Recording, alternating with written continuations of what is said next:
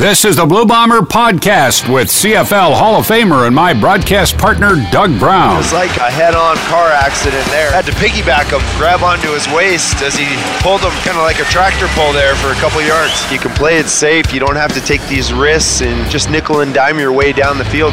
Make sure to subscribe to the podcast in iTunes or at cjob.com.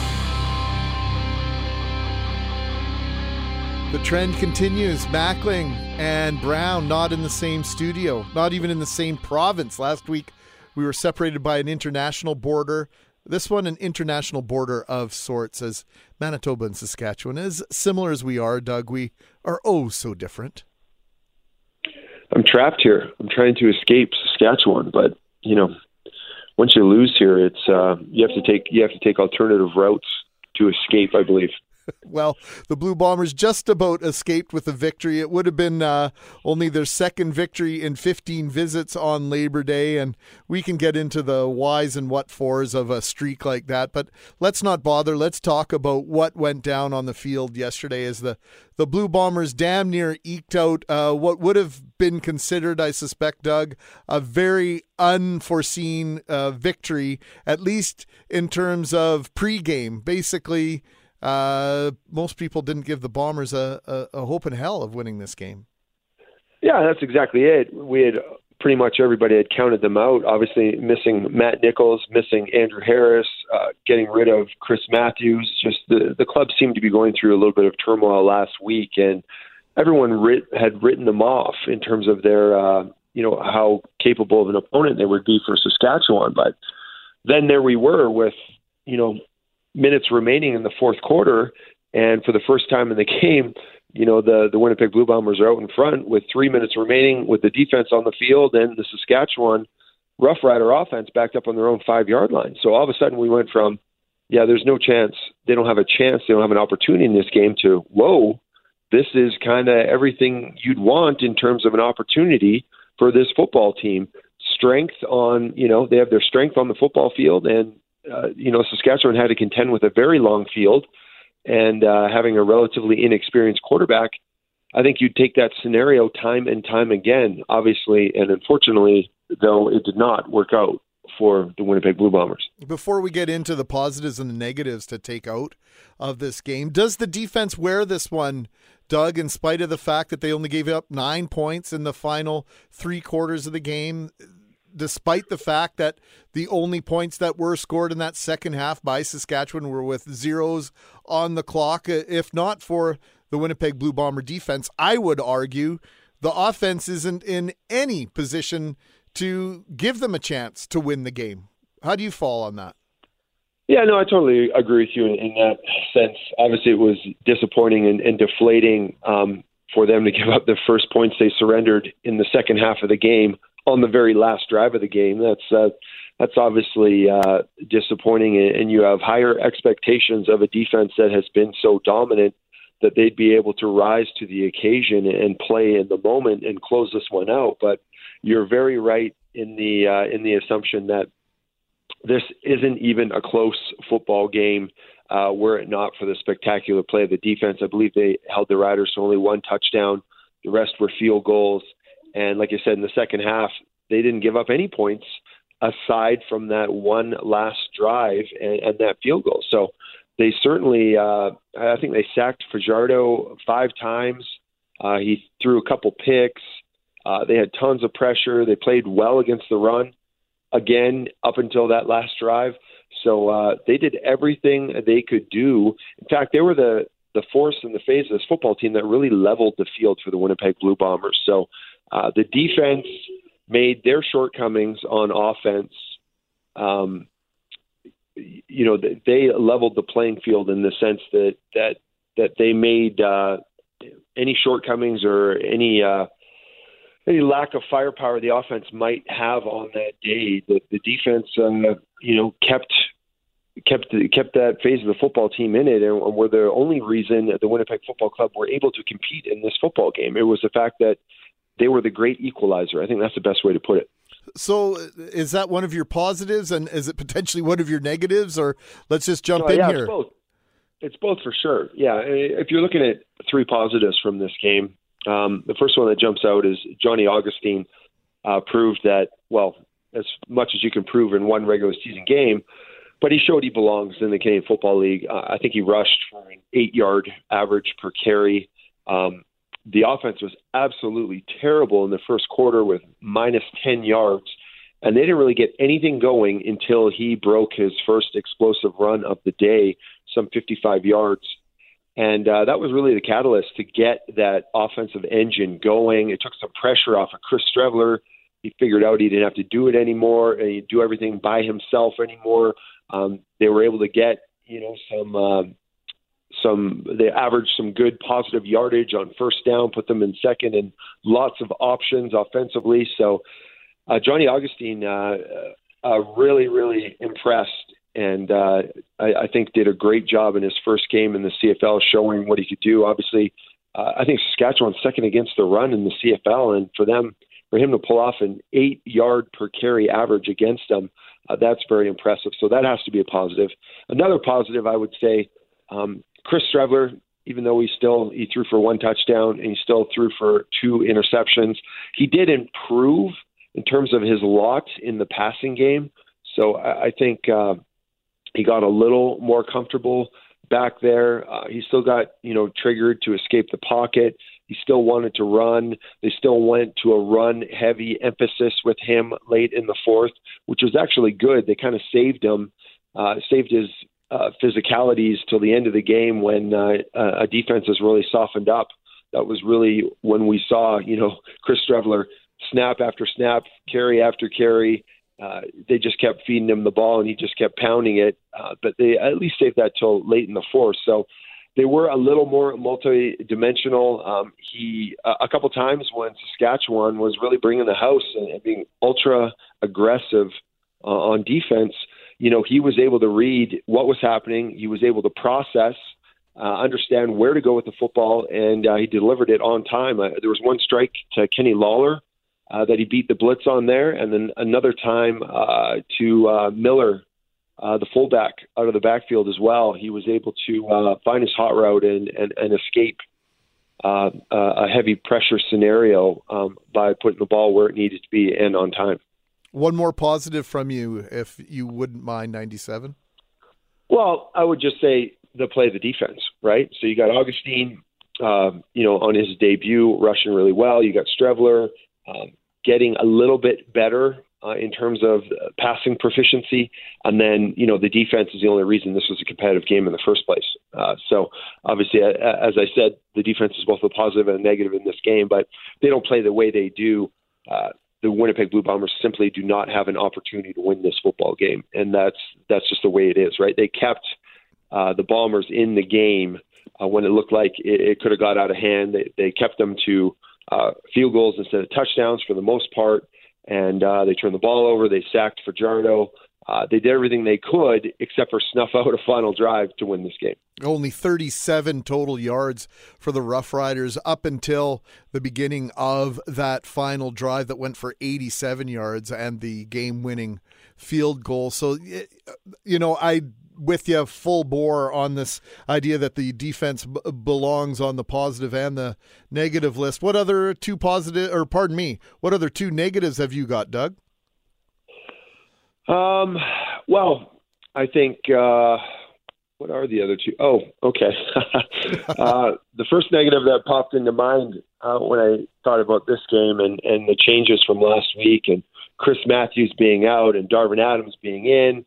Well, the first thing that came to mind after watching this game was it, it wasn't Chris Matthews. You know, um, I don't think it would matter if they put Randy Moss in there at his prime right now. Um, you know, I don't think uh, anyone had more than three or four receptions. The top receiver went for 60 yards. I think that was Kenny Lawler uh, with three receptions for 60 yards. It's just, I mean, for a receiver to get a 100 yard game these days, it just, that is, you know, more elusive than good dental hygiene in Saskatchewan, I think. It's, uh, it's just something that, you know, this offense is uh, a ways away from right now. So I think that was one of the negatives is that, um, you know, uh, the much anticipated return of Darvin Adams off of uh, his injury situation really didn't amount to, you know, and his his change with Chris Matthews on the starting roster in terms of receivers, it didn't amount to anything, right? It wasn't the that wasn't the missing element or the missing piece, right? It's the fact that this uh, this offensive attack right now with with Streveler at the helm doesn't really have a consistent and uh, reliable uh, vertical threat or passing game. It's it's sporadic at best, I would say right now. So that was one of the negatives is that you know you, you kind of placed a little bit of blame on a guy, Chris Matthews, uh, and we obviously just learned from this game that it, it didn't really matter uh, who you put in there. It, it shouldn't have really been. Uh, um, his performance, like I said, it's it's pretty hard for any receiver to flourish right now uh, with the way uh, this offense is is a run heavy, run first, yeah. pass as a, as a emergency scenario only. Yeah, and it's sort of the football equivalent of it's not you, it's me, as it turns out. Yeah, yeah, exactly. can I piggyback? Yeah. Can I piggyback on that a little bit and and just uh, suggest that one of the negatives for me was a, a lack of utilization of, of, Nick Demski. Yeah, yeah, for sure. I mean, they tried to get the football to him a few times, but they just weren't able. Um, there was that one play uh, Bob Irving was talking about a lot on the broadcast where they had uh, Demski behind coverage uh, over the middle and uh, Streveler was kind of hurried or rushed, and he underthrew him. And uh, the play ended up drawing a pass interference call because Demski, I literally had to stop his route and wait for the ball to get there, and so the trailing defender ran into him.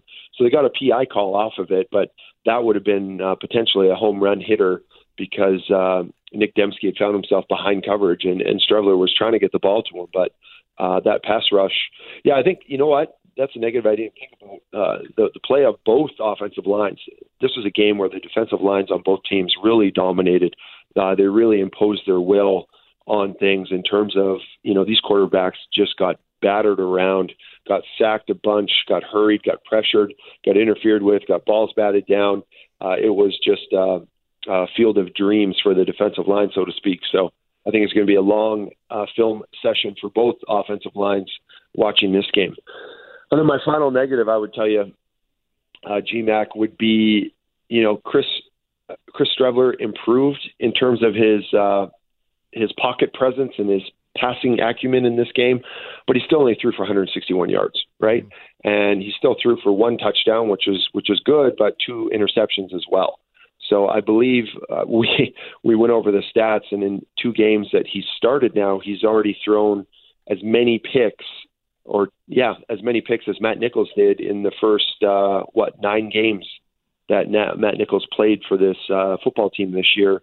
In two games, Streveler's already matched his interception total. So, as much as uh, there was a positive step forward in terms of his uh, pocket presence, he also took, uh, you know, he's got a ways to go in terms of his, his yardage total his consistency back there, and the mistakes he does make when he puts a ball in the air. It was, and it's still baffling to me because he, threw for over four thousand yards uh, his final season in college at, at, South Dakota State University. But I texted to a couple of my buddies uh, while I was watching the game and listening to it uh, a, a, picture of of Happy Feet, you know, the, the penguin kind of dancing around, and that reminds me of Streveler in the pocket. He just doesn't feel comfortable, even on that touchdown yeah. pass to Kenny Lawler. It, it felt as though he was thinking about doing something else first. I, I know in the replay, I, I noticed he kind of faked the, the out route and then went to Lawler in the middle of the field, but didn't necessarily look all that comfortable in doing yeah. so.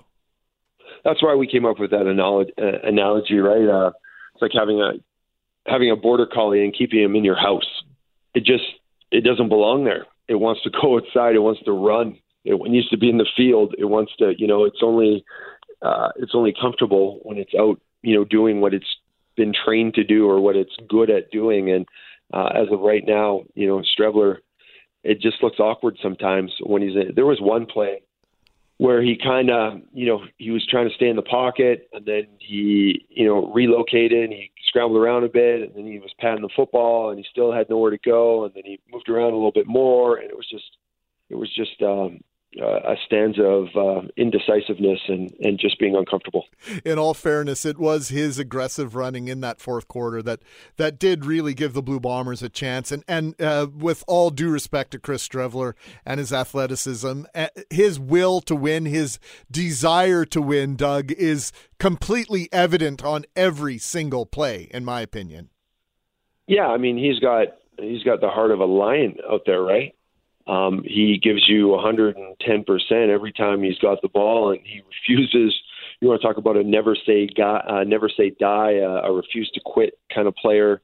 Um, he's always, you know, up for the task. He didn't get rattled. He could have been, you know, mentally he could have been in pieces after that first quarter. It was just terrible. Everything that was that could go wrong did go wrong for him. So he's certainly, you know, uh, mentally strong enough. He's certainly physically strong enough um, just the the finesse aspects of the game are are, are just uh, currently eluding him. But hopefully, there's a, a, light at the end of this tunnel. But you're right. You know, uh, they kept him out of his physical running game until late in the fourth when they really need something to happen, and that's when they put it on. And Saskatchewan couldn't do anything about it. Right? He was the one that uh, you know he was a catalyst for that drive that put the Winnipeg Blue Bombers ahead in the game and gave them an opportunity. And uh, if the defense can play well enough on a weekly basis to keep the score within reach and, and keep the score reasonable, then uh, you know he's he's not going to be a guy I don't think that's going to put up be able to put up 30 points in a game to win it. But you know he can give you he can give you 17 to 20, and uh, if your defense plays well enough, you know he can uh, put you in a position to win a game. So, like I said, he's uh, only a year two quarterback. He's got a ton to learn, but he has shown promise in terms of uh, you know his uh, uh, his small steps in getting better. You know, one of the the places that the, the, Blue Bombers typically not necessarily dominate, but are always consistent, uh, and his punting's been getting so much better over the last couple, couple of years. Justin Medlock was just badly outpunted by your former teammate, former Seattle Seahawk kicker Jon Ryan, back in Regina, playing in front of his home fans in the twilight of his football career. 15 yards per punt, and that adds up to, uh, based on the six punts that the Bombers had in the six punts that the the Rough Riders had almost a full field of field position, and you just don't expect to get clobbered like that when you have Justin Medlock kicking the ball for you. Yeah, yeah. I mean, I wasn't overly um, paying attention to the punting game, but no, um, you don't say it, that you don't pay attention to that the way you pay attention to other but things. No, I mean you, you couldn't help but notice Jon Ryan's leg, right, and, and the strength he has there, and uh, you know when I think about it, Saskatchewan obviously did have huge advantages in terms of their starting field position in this game. Uh, they were consistently around midfield or sometimes even starting in the bomber territory. Um, and uh, other than that very last drive, which you thought, oh, we got this. Look at this long field they have to go, they have to go through. Um, other than that, uh, you know, they uh, Jon Ryan certainly gave them an advantage. I have to wonder whether uh, it was the injury to Chad Rempel or not that potentially um, uh, helped or aided in the or contributed to the fact that that Medlock didn't have his best game punting as as uh, his long snapper got hurt in this game and uh, they had a backup in there uh, handling the duties. So maybe maybe that was uh, a level of comfort for him that that contributed to uh, a below average performance for him in that respect. Now, the last part of this we want to discuss has to do with Mike O'Shea and and uh, his anger level, not only at the end of the game uh, with the officials, but also at the end of the first half. And it ties into the fact, I think, that the Blue Bombers are traditionally a very disciplined team, but they took 10 penalties for over 100 yards yesterday, uh, 104 to be exact. And Doug, uh, you don't typically see uh, Mike O'Shea uh, being anything less but courteous. I won't say polite, but he was downright angry at a couple of different points uh, at, at the end of the first half and at the end of the game. Yeah, I've never seen him. There was a, literally a confrontation with Craig Dickenson at the end of the game. Uh, I've never seen him, uh, you know, that infuriated, and it had to have been with the fact that you know Chad Rempel, uh, like your your long snapper is not supposed to be contacted or impacted uh, when his head's down and he's he's snapping the football, and he he got blown up and he got injured, and I think I don't know. I don't know if Mike was. This is all speculation. Whether he thought that Craig had instructed his players uh, to do this, or or whatever, or he should have curtailed them from illegal activity. But I know he was incensed at the referees because there was no call on that, and then he was mad. I, I just haven't seen that that element of him where he absolutely lost his temper. Uh, you could see on TV, Darren Cameron was standing there, you know, uh, trying to intervene, and and and he was just I haven't seen that that look of uh, of Coach Mike O'Shea before, where where he absolutely was so infuriated and so so angry that he lost his composure. Normally, he's very very cool, right? And and that's kind of the mantra he preaches to his football team: not too high, not too low. You know, just uh, he's able to weather the storm and and keep that that calm demeanor. But yeah, this is one of the first times we've seen him him really get animated and and get uh, very very angry in terms of his interactions. Two things that frustrated me with regards to officiating yesterday, real quick before I let you run here. Uh, the the Rough Riders had their left and right tackles in two point stances, and their right tackle seemed to be offside on every other play and every single play that Willie Jefferson was lined up across from him. They didn't get any calls on that front, and the bizarre call. And I spoke to Bob about it on the on the start this morning. The bizarre call when Saskatchewan was tagged with a delay of game penalty for taking too much time to put the ball into play, and uh, they marched off the yards. But Saskatchewan didn't lose a down as prescribed by the rules in the Canadian Football League inside of three minutes of each half. Yeah, yeah, we did notice that and discuss that. That was uh, like I say, there's always going to be scenarios like that. I think in, in every game where you know something gets missed or you know regrettable decisions by by officials and such. But you know, uh, you just hope that uh, it, it's nothing that really impacts the outcome of the game, and that it's at least equally shared by both football teams in their own frustration for how things play out. Doug Brown, uh, we look forward to the Banjo Bowl.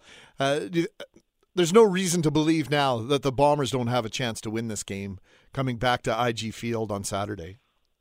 You know, the silver lining behind this whole thing about this this entire game, the Labor Day Classic, is you know the Winnipeg Football Club, without their starting quarterback, without their you know uh, contender for most valuable player in the football team, Andrew Harris, they almost beat you know essentially the second or third best team in the, in the CFL in the Saskatchewan Roughriders, um, and without you know essentially two of their best players on the football field. So um, I'm not I'm not sure if Matt Nichols is going to be back this year.